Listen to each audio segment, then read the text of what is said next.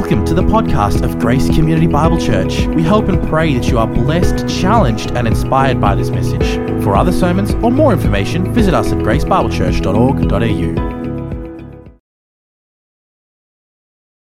Now, I want to take you back thousands of years to a land called Egypt. There was a man who was the Pharaoh, the king of this land, and this man was busy building an empire.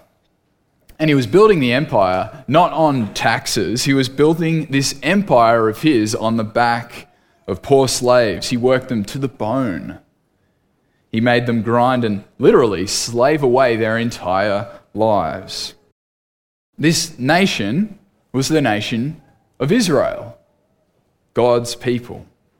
And they were well into something of a 400 year lockdown, if you will. So there was a man named Moses. And this man was actually born as one of these slaves, but he was raised in the evil king's palace. And then there was God, the one true God.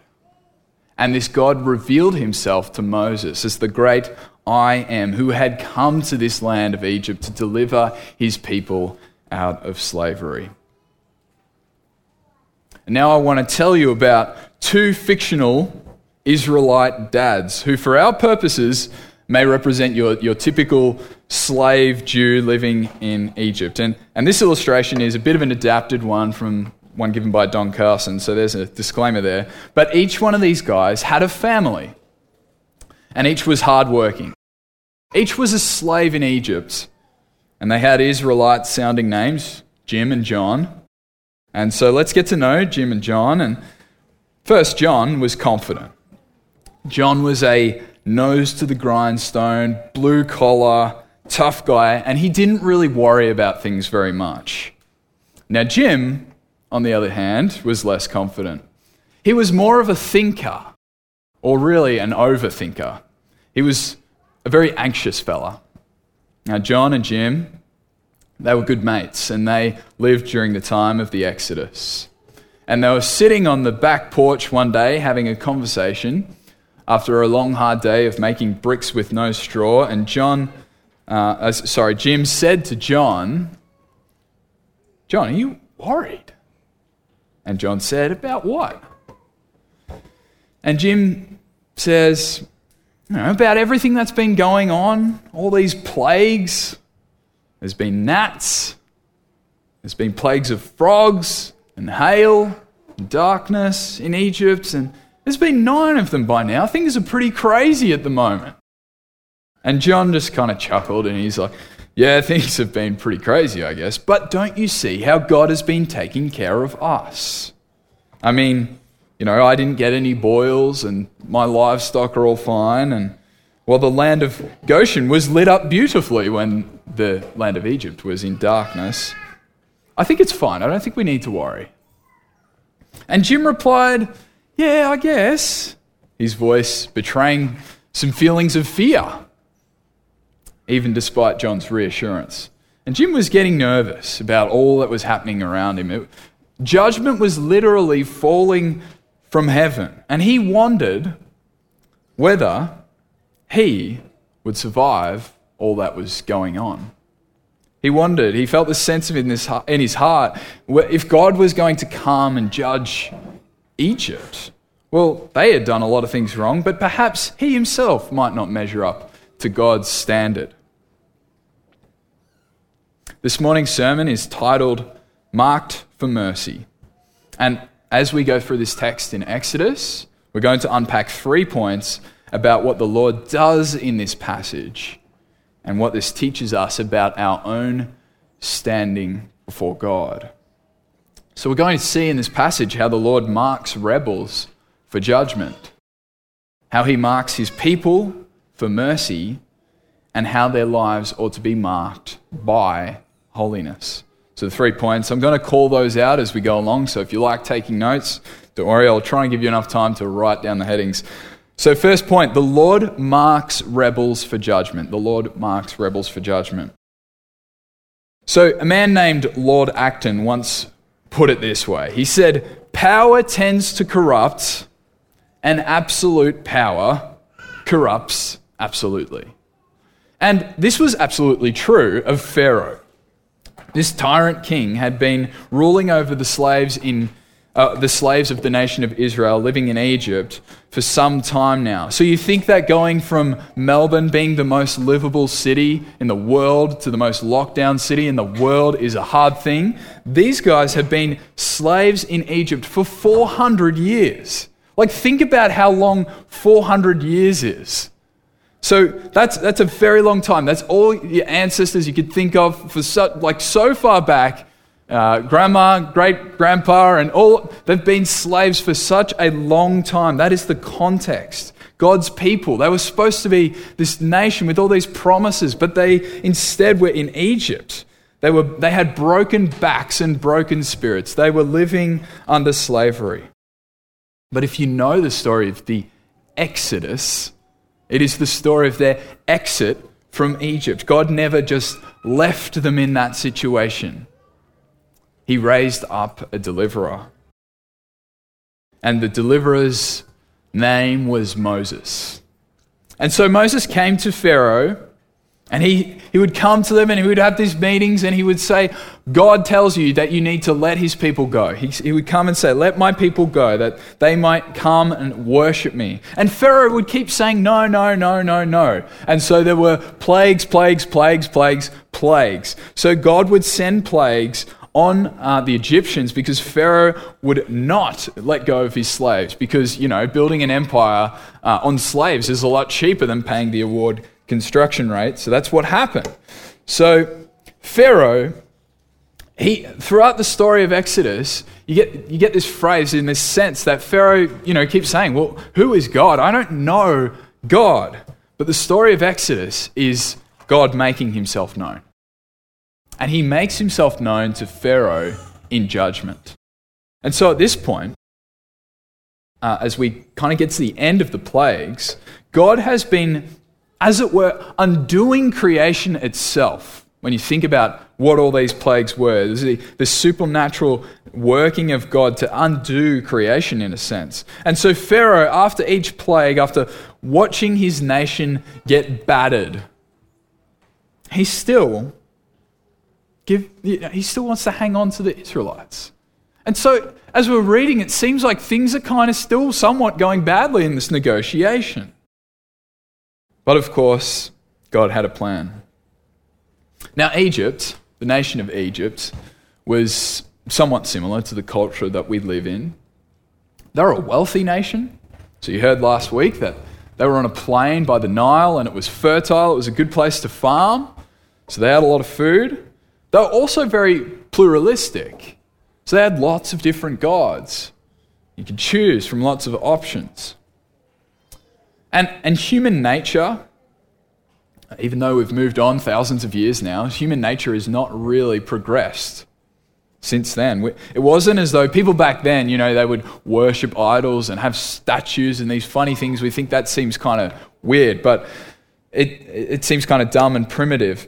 But it was actually, it actually kind of makes sense. So, so their religion was very much tied to their way of life. It was uh, the, the worship of these false gods was essentially a means to an end. It was, you know, they would get something from it. That was kind of the deal with this false uh, worship, so they thought.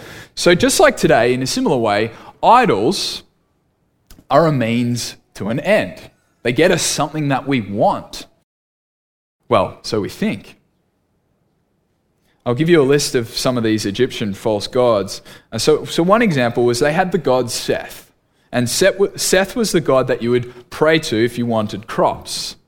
They had another god, Meskhenet. And if you wanted kids, then Meskhenet could take care of any infertility issues. You had the god Num, the god of the Nile River. And as you know, the Nile River was like the lifeline of Egypt. It's what made Egypt such an awesome place to be. Ra, they had the sun god, Ra. And it was thought by the Egyptians that Ra reigned supreme and sovereign over all. Worship of these gods was not just an arbitrary festival of weird hoo ha, it all was very much integrated and tied into their way of life. So you notice as I went through that list, if you are a, a society, an agrarian society made up of farmers, these, these gods are said to be able to promise a lot. And it's similar for us today, too. With, we have all these false gods of convenience and comfort and gods that can false gods that can give us pleasure, we think, security, health, and safety. We put our trust in these gods to deliver prestige and power, fame, prominence.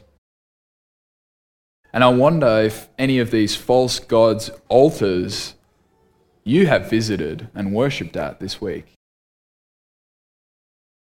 Now, throughout the book of Exodus, these plagues that come and smash these puny, fake Egyptian gods, they unravel creation itself. They unravel Egyptian society and they unravel their whole religious system. One way to think about Exodus is, is God's war, like the one true God's war on false gods, on idolatry. This whole religious system is shown to be what it is it's a complete sham. When the one true God shows up, he gives Egypt and all the false gods this reality check.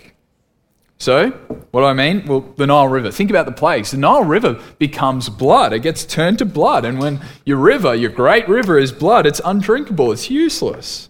You see plagues of frogs and gnats and flies and locusts. They come and they just wipe out Egyptian crops and livestock. The Egyptians themselves get afflicted with boils all over their body. Hail and fire rain from the sky. And the land, interestingly, is plunged into, at one point, deep darkness. So you remember the sun god, Ra?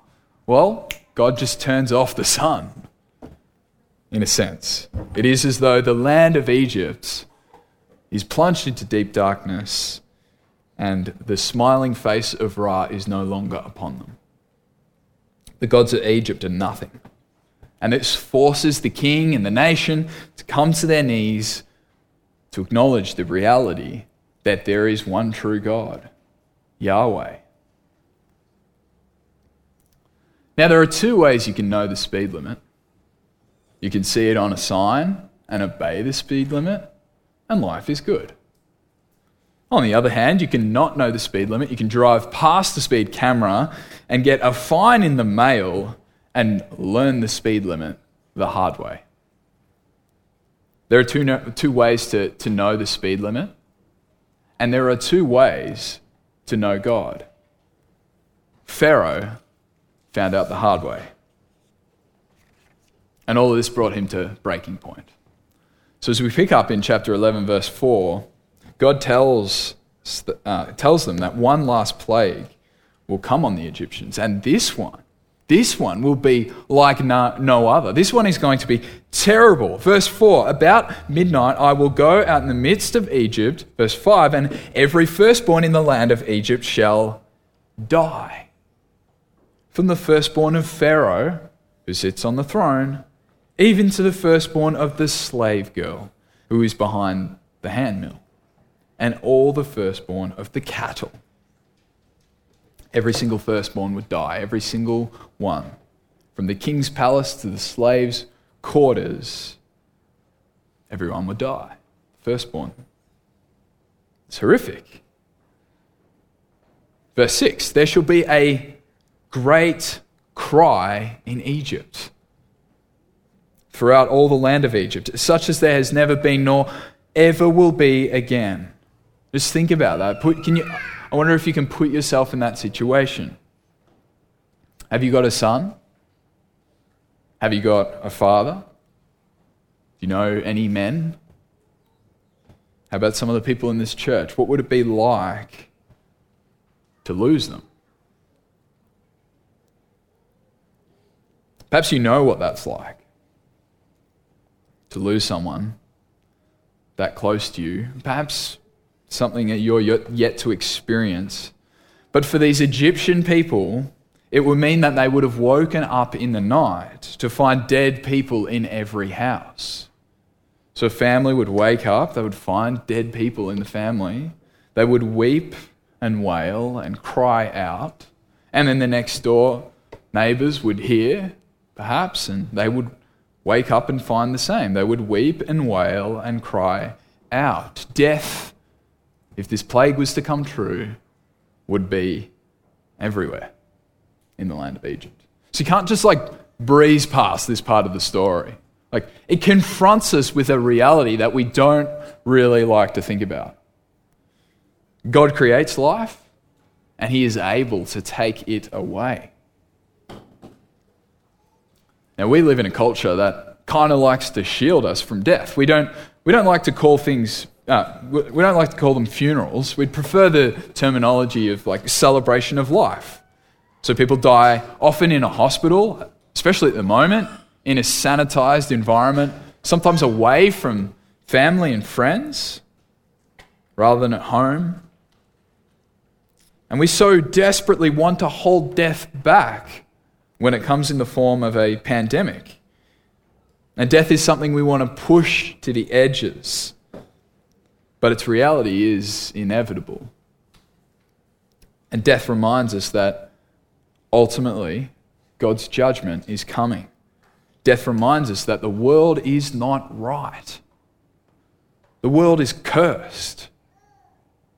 And death is a result. Death is awful. We have a weird relationship to death. On one hand, we want to push it far away. It doesn't belong in polite conversation. You can't ask about it.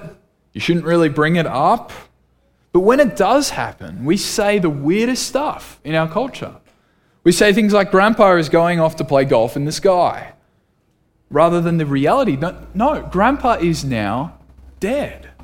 That's a reality. That's the painful reality. We want to push death away but inevitably, it comes. And when it does, we don't know what to do to cope, so we just try to avoid the subject. It's an awkward topic. And if you don't want to be reminded of death, then don't go to Egypt. Like, of all places, you know what you go to see in Egypt? Pyramids. You know what pyramids are? They are tombs. They are these giant, huge, ridiculous monuments to the dead. Like, think about how big that is for one person. That's crazy. These great pyramids that Egypt is famous for, these are the, it's ironic, they are the, the great tombs to the dead. And, and Egypt as a nation, as a culture, they were obsessed with death. They were very different to us in that way. So uh, they, they obviously had the pyramids. They, you know, Egypt's famous for mummifying their kings. They would mummify the dead. They were obsessed. They would fill the, the tombs with, with treasures and gold, and they would spend more money on death than any other ancient culture around. And we do somewhat similar things, not quite to the same extent, but we dress corpses in fine Italian wool suits and put cushioned premium leather shoes on the dead feet. We place the dead into luxury hardwood caskets with velvet memory foam padding, almost as though we're trying to make life comfortable for the dead. We're a lot different to the Egyptians in a lot of ways in our attitude to death, but in a lot of ways we're very similar. And in the most important way, we are exactly the same. That is, we will die. We will all die. And we do these strange things because this reality does not make sense to us. It's not the way it should be. But death will come for you. I wonder if you ever think about that. If you ever think about your own death. Death will come for me, as surely as death came for the Egyptians back then. But the threat of this final plague wasn't just general, you know, people dying in old age at different times. This was going to be a supernatural sweep of judgment where all these people would die at once. It was going to be an absolute tragedy in the land of Egypt. So the Egyptians even had gods of the dead and the dying. So if you look at verse 7, it's interesting because one of the Egyptian gods was represented by a dog, and this god would usher people into the underworld. It, is the God of the dead and the dying, and he was represented by a dog. And verse 7 says, interestingly, that not a dog shall growl against any of the people of Israel, either man or beast, that you may know that the Lord makes a distinction between Egypt and Israel. So God would make a distinction between those who are his, that is, Israel, and those who are not. Egypt. He would make a distinction. He would choose one from the other. Egyptian sons would die, and the sons of Israel would be spared. And they would go free. And they would serve Yahweh and worship Yahweh. So you have this big threat of death looming over the land of Egypt, but at the same time, this promise of God making a distinction, of God saving his people. And so, chapter 11 uh, finishes off, verse 10. Uh, Moses and Aaron did all these wonders before Pharaoh, and the Lord hardened Pharaoh's heart, and he did not let the people of Israel go out of his land. So, once again, Pharaoh's heart is hardened. He refuses to listen to God and he seals his own fate. It is as though there's like this control panel with a big shiny red button that says self destruct, do not press. And God has taken the cover off that button, and Pharaoh presses the button. We're at the cliffhanger of Exodus right now. The threat of judgment has been given to Egypt, and God has promised that he will make a distinction and save his people.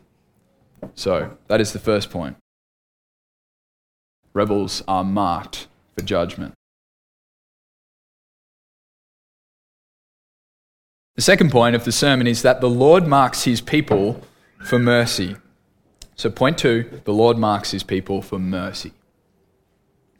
Now, I don't know if you ever like used to tape movies on TV back in the day. If you're like much younger than me, you probably have no idea what this is about. But you could, pre- you could tape things on, on TV with a VHS recorder. And so people would tape movies. And, and what would happen is you'd be watching back one of these movies a bit later, like, I don't know, Star Wars Episode 5. And, and Darth Vader would just about to be telling Luke that, you know, I am your father. And then what would happen would you, you get an ad break, interrupt the flow of the story. And it was quite annoying, right? But, and, and, and this Harvey Norman ad would come on, or something, crazy, something silly like that. And the, the narrative would be interrupted. And as we come to the cliffhanger of Exodus, the story is interrupted in some sense. If you're reading carefully, it's not by a Harvey Norman ad, of course, it is by something else, the Passover. So as you're reading through, it just feels a little bit like the Passover kind of comes and it, it's almost a bit out of place. It's a bit strange that you don't just, like with all the other plagues, see a simple continuation of what God says and God actually doing what he says. That's what we see with the other plagues, but it's not what happened here. So if that was to happen, you could just almost skip over to uh, Exodus 12:29 and just keep reading the story, and it would kind of make sense. But instead, what happens is you get the Passover. You get these details of a peculiar feast that the Israelites would have. Why? Well, so far, God has been making a clear distinction all along. He's been making a distinction between Israel, his own people, and Egypt, Pharaoh's people. He's been capable of doing that throughout all the plagues. You know, he sends darkness to Pharaoh and sends light to Israel. Uh, Egyptian cows die, and Israel's cows do not die. Egypt is hit with hail and fire, and the land of Goshen, where the Israelites live, they are fine. Because God is fully capable of sending plagues on Egypt and not hitting Israel, if you will. He's been making this distinction all along. So, why now does Israel, Israel have to do this Passover? From Israel's point of view, Pharaoh had always been their biggest problem. You know, they wake up, oh, Pharaoh's king. He's been, Pharaoh's been kings for 400 years. We've been slaves. You know, that was their reality. They had this tyrant who ruled over them. That was what they experienced every day, and that was their biggest concern. But now, Pharaoh's not their biggest problem. God Himself is Israel's biggest problem. Because this time, in this plague, He Himself will draw near. And when the Lord Himself, Yahweh, the great I am, draws near, things are not now just going to be safe and dandy for Israel living in the land of Goshen.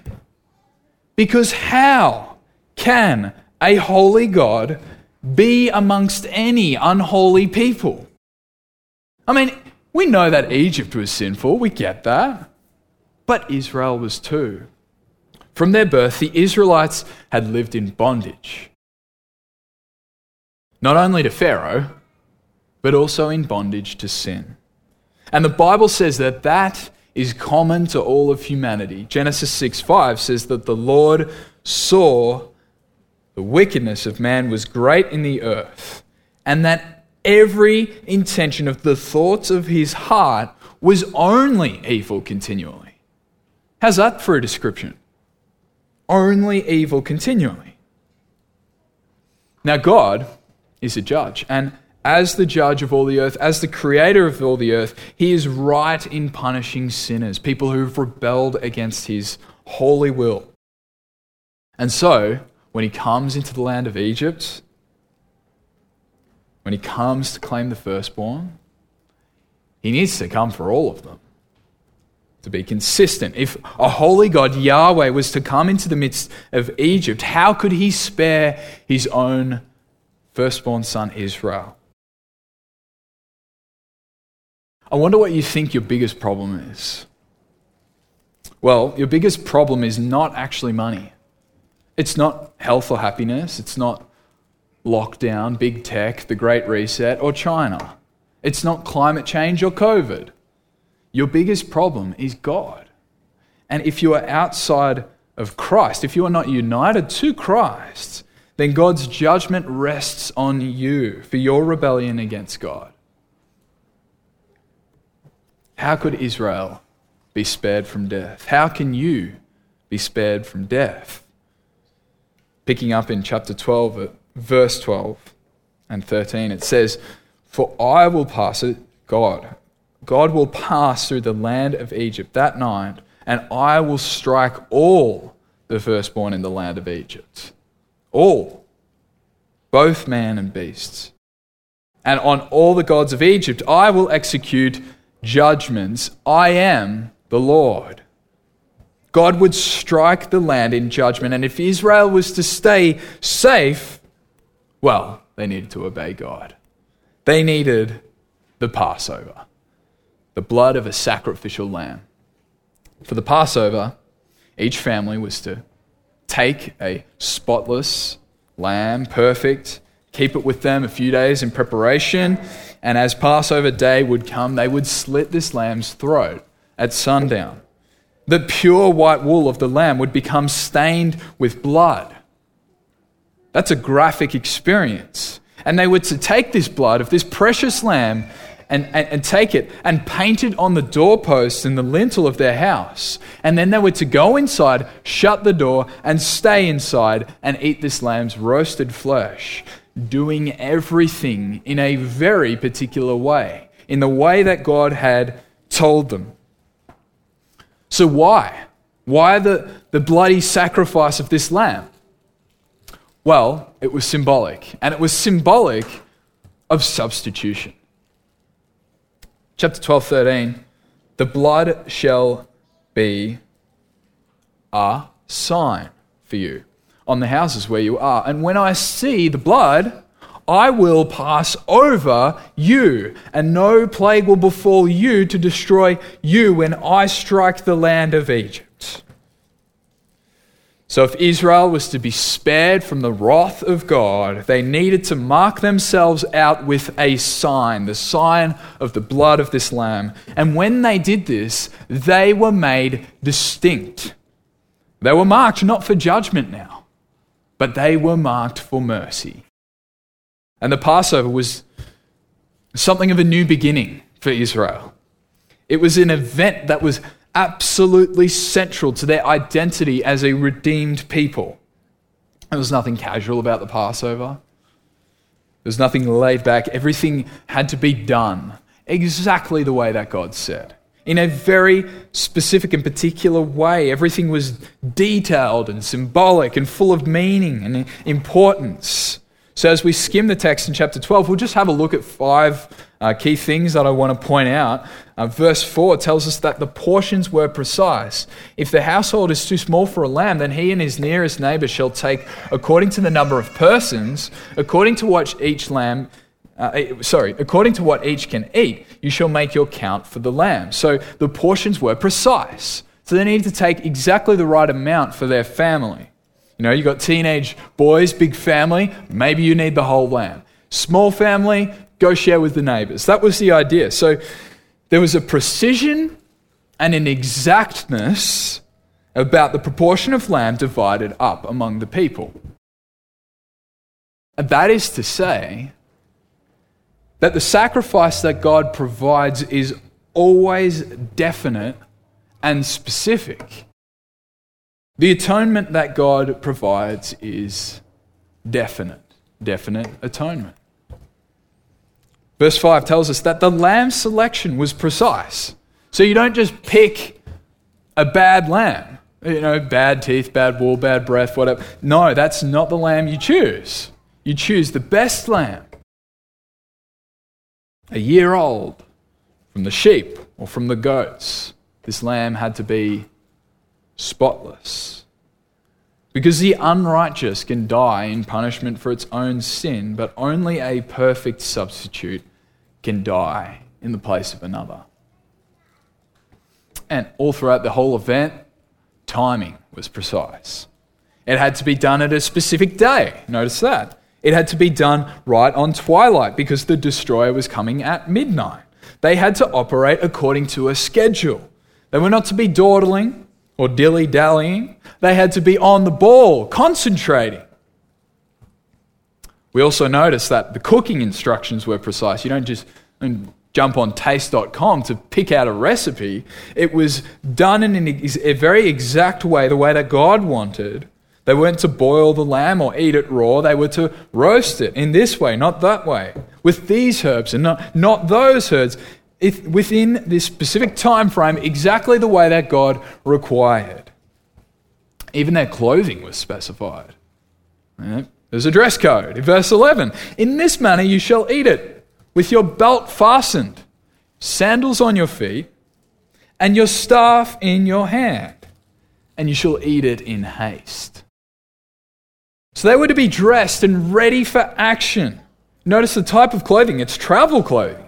They would have their shoes on, walking stick, ready to move. They weren't to be eating in their pajamas. Once dinner was ready, they were to eat it quick, slam the meal down. They were about to go on a journey. And all of this symbolism, it's very rich, isn't it? We could talk about it for days. And essentially, it boils down to this the people were to obey God in faith.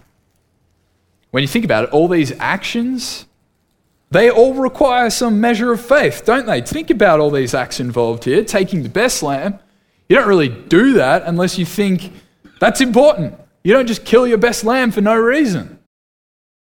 Eating the whole thing and burning all the leftovers. That only makes sense if you're up you're about to be up and on the move. No keeping it for tomorrow, we're going to be gone tomorrow. Same with the clothing. You only get dressed for a journey if you really believe you're about to go on a journey. And here's the point obedience to God goes hand in hand with us having our faith in God. Does that make sense? You cannot separate obedience and faith. True obedience, like James 2 teaches this, faith without works is dead. True obedience demonstrates that we believe God's promises, that we believe that He will do what He says He will do. That is, it demonstrates our faith. And so the Passover lamb was this sign to mark out the people of God so that they would not be destroyed. But think about it. What's so significant about a lamb to escape the ultimate judgment of God? Nothing about the lamb itself, but only in what the lamb pointed to.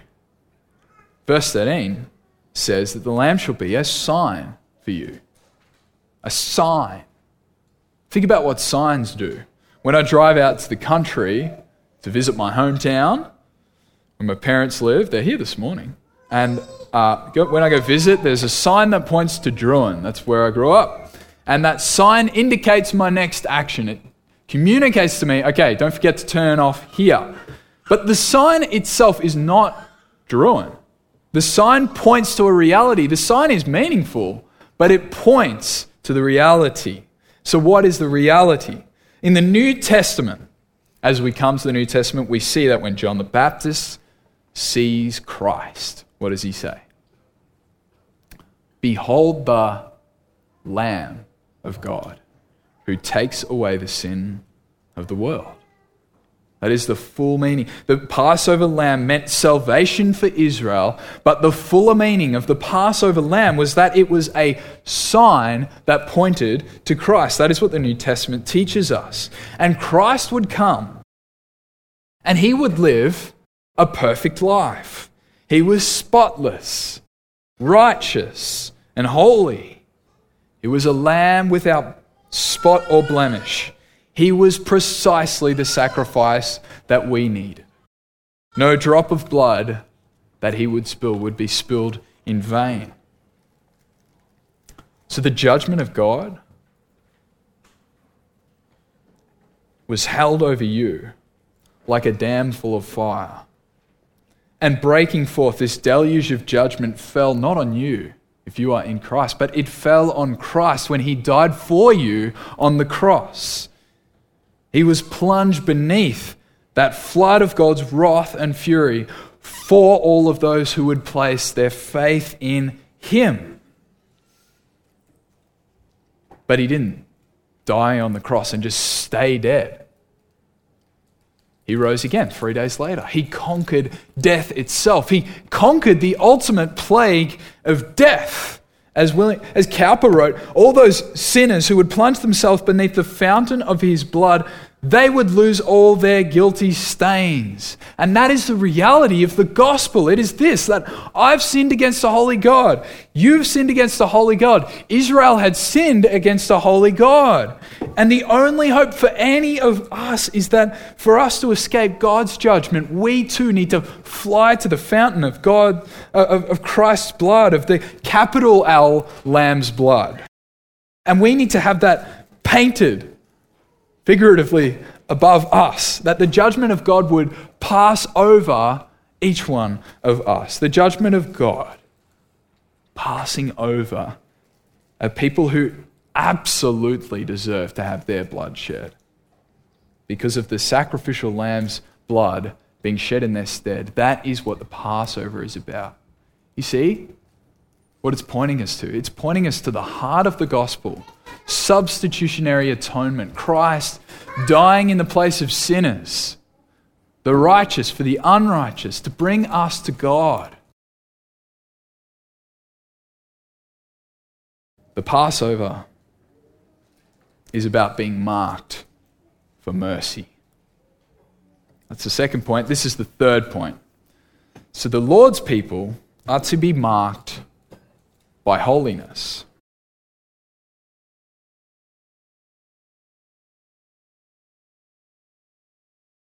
So let's talk about that. So the Lord's people are to be marked by holiness. All right, I want to talk to you for a moment about sourdough and lockdown. When lockdown happened in 2020, the whole world, it seems, became like obsessed with baking. And people got into sourdough, and sourdough is really cool. Like you have a, a starter, and it lives in the fridge, and you feed it, it becomes like a family pet and you put it in your dough, and that becomes a rising agent that causes the bread to puff up and you get this delicious, delicious uh, golden lump of sour carbohydrates, and it's worthy of putting on Instagram, Facebook, and you know everyone. Well, a lot of people got into sourdough. I love sourdough. One of the cool things about sourdough is you can keep using that starter over and over. Uh, there's a pizza restaurant in Melbourne that has been using the same starter uh, that the guy brought over from Napoli back in Italy decades ago. That's pretty cool. The idea is that the starter can be mixed through as many loaves as, as you need. This bacteria just needs to be fed, and, and it will grow and permeate and, and go right throughout a loaf of bread. Why am I talking about sourdough? Because being knowledgeable in sourdough primes you well for being able to understand the next portion of Scripture, Exodus uh, 12 14 to 20. Because we have another feast. We've had the Passover, now we have another feast that comes up, the Feast of Unleavened Bread. So the Feast of Unleavened Bread is found from verses 15 to 20, and it is a continuation out of the Passover. And we find this idea of obedience and faith is developed further. So on the day that they would kill this lamb, they would begin to eat unleavened bread. Sourdough, kind of. Oh, sorry, sourdough without the sour bit. So they would kill this lamb and they would have bread without yeast. So there's no starter in it. It would stay flat, right? And they would have this feast, and then seven days, no leaven was to be found among the Israelites. So leaven is the sour bit of sourdough, if you will. It is this rising agent, and it is yeast that gets mixed into bread and causes the dough to rise. And as sourdough makers know well, the rising process takes a bit of time. But Israel, they didn't have time. They were about to go. They were about to be moving up and out of Egypt. So lockdown was about to end. It's not sourdough time, it was move time. Let's go. So Israel wasn't to be waiting around for the bread to rise. They were to cook, eat, and go. Again, why? Is an act of faith. That's why. If you think nothing's going to happen, why would you bother obeying this rule. Like, think about it. Like, puffy bread's kind of nice. A little leaven surely can't hurt. But, on the other hand, if they truly did that, believe that God was about to act, then they needed to be ready, and unleavened bread totally makes sense. And so, again, in faith, the people of Israel were to eat unleavened bread. Are you a person of faith? Are you a person of faith? If you're a Christian, then you would probably say, Yeah, I'm a person of faith. And I wonder if you've ever talked to someone about your faith, shared your faith, and they've said, Oh, well, I wish I had your faith. Or maybe they don't wish they had your faith, but they might say something like, Oh, it's great that you have that faith. What is faith, though? Is faith just like some naive thing? Is it a leap in the dark? Is faith illogical? Is faith mystical? Biblical faith here, as it is expressed, is none of those things. No, no, faith is a response to the promises of God. And this response is based upon who God is and what he has done in history. So let me ask you again are you a person of faith well, I don't care who you are, but the answer is, of course, yes. So if you're a Christian, you have put your faith in the reality of who God is, what He has said, what He has done. Even if you're here today, you're not a Christian, even if you're an atheist, you also put faith in the fact that God doesn't exist. Pharaoh was a man of faith. He had a lot of faith in himself. He was very self confident. And Moses, Aaron, the Israelites, they had faith. Their faith was in the promise of God that he would come, and when he would come in judgment, he would see the blood and he would pass over all of them. So the question is not whether you have faith, the question is what is your faith in? The question is where does your faith lie? And if you want to know the answer to that question, you need to examine the way that you live. Do you live the way that God has told you to live, according to his commandments, or not? So the leavened bread has, I guess, layers of meaning in some way. It symbolizes, first of all, the speed at which the Israelites would be thrust out and ejected from Egypt. But it also points to something else in Jewish thinking. Paul picks up on this and develops this in 1 Corinthians 5, as we had read this morning. And Paul, as he is writing to the Corinthians, he teaches them that an illustration. He tells them a, a, a little leaven leavens the whole lump. And in the New Testament, Paul picks up on this Passover theme and he, he teaches them about this Passover, and applies it to their situation, and comments on it in this way. He goes in on the fact that there is unrepented sin in the church of Corinth. He's not happy. And this sin, according to Paul, is one that should be dealt with. It is so serious. It should be dealt with by excommunicating the offender.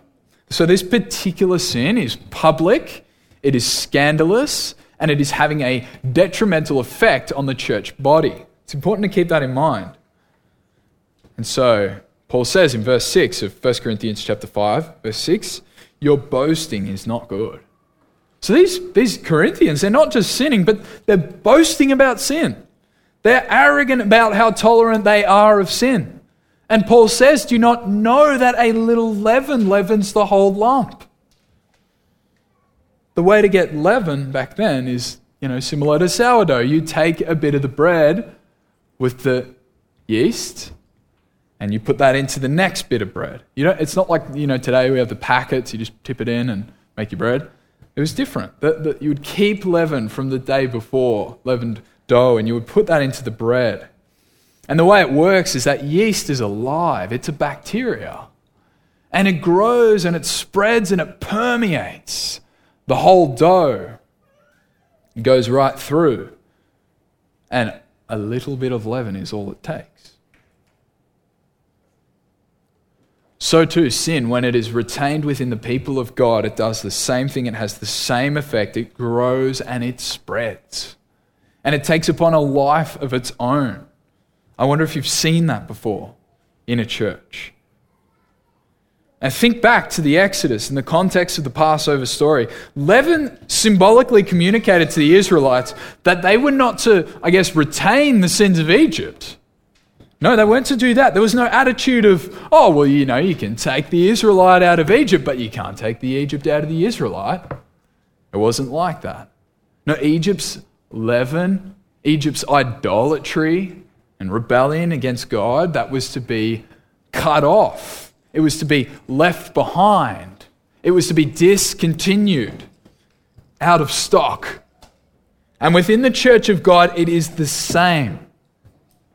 The people of God are not to be keeping little clumps of leaven in unrepentance and unholiness, hanging on to sin. We're to cut it off. Paul says in verse 7 cleanse out the old leaven, that you may be a new lump, as you really are unleavened. For Christ, our Passover lamb, has been sacrificed. You see that connection there? Christ is our Passover lamb. So we are to live in holiness, cleanse out the sin from within, upon the, ground, upon the grounds that Christ, who is our sacrificial lamb, has died to cleanse us from sin.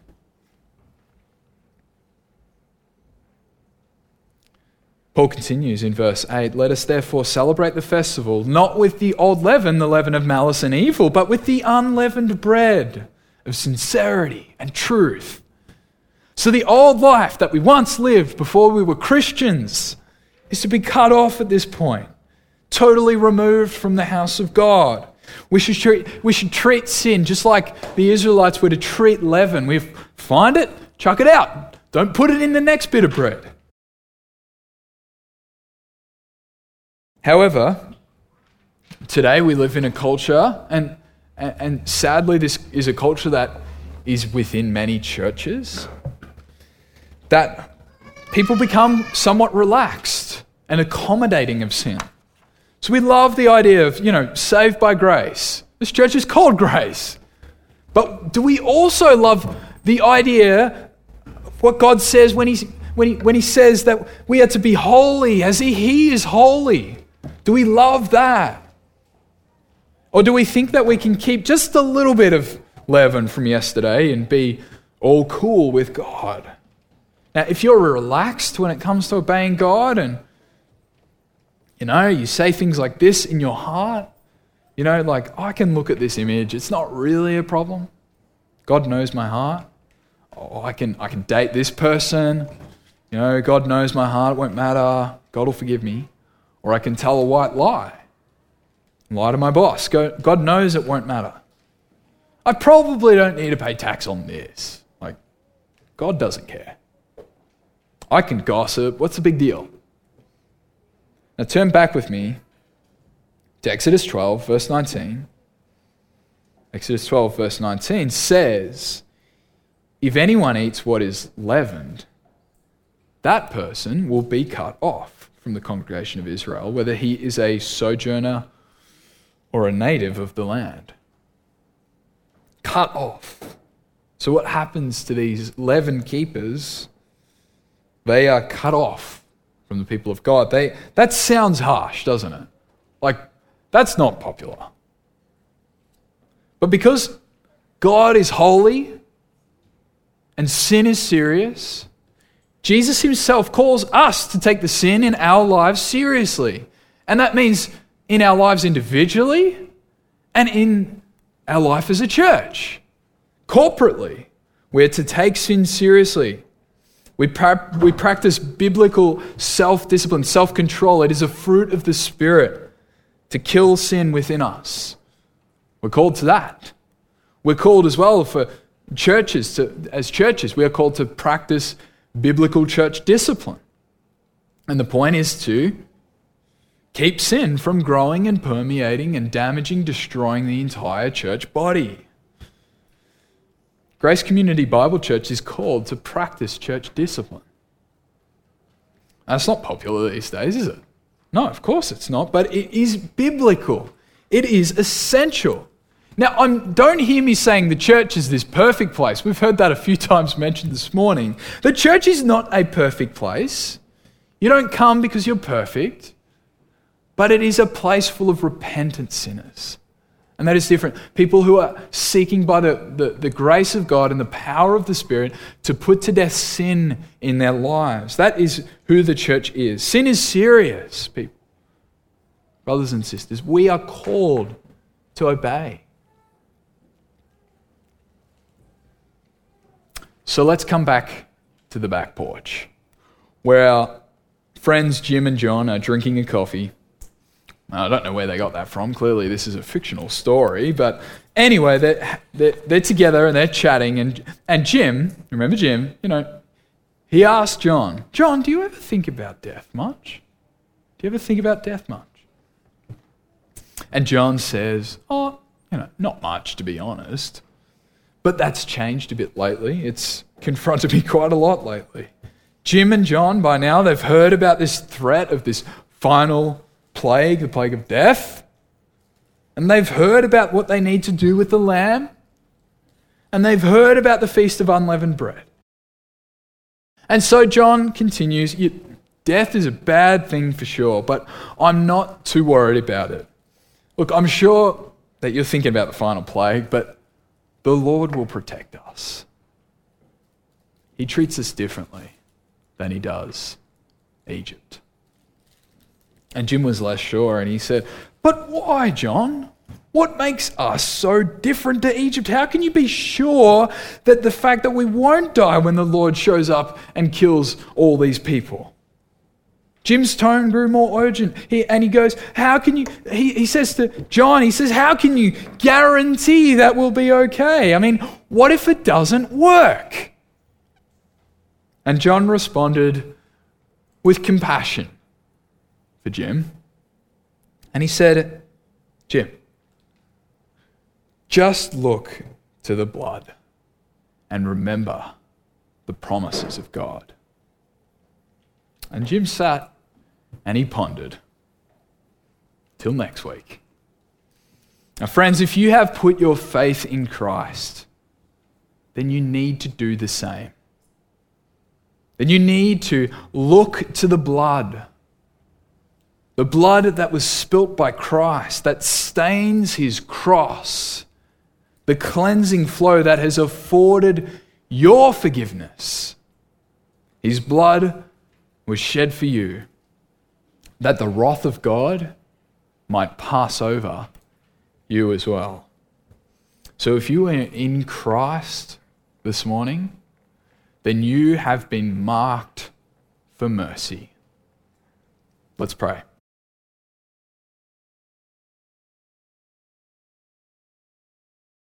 Our Saviour, God, our covenant keeping God who remembers his promises, we thank you that you have acted in history and that you have shown us your character. You have revealed to us, your people, who you are.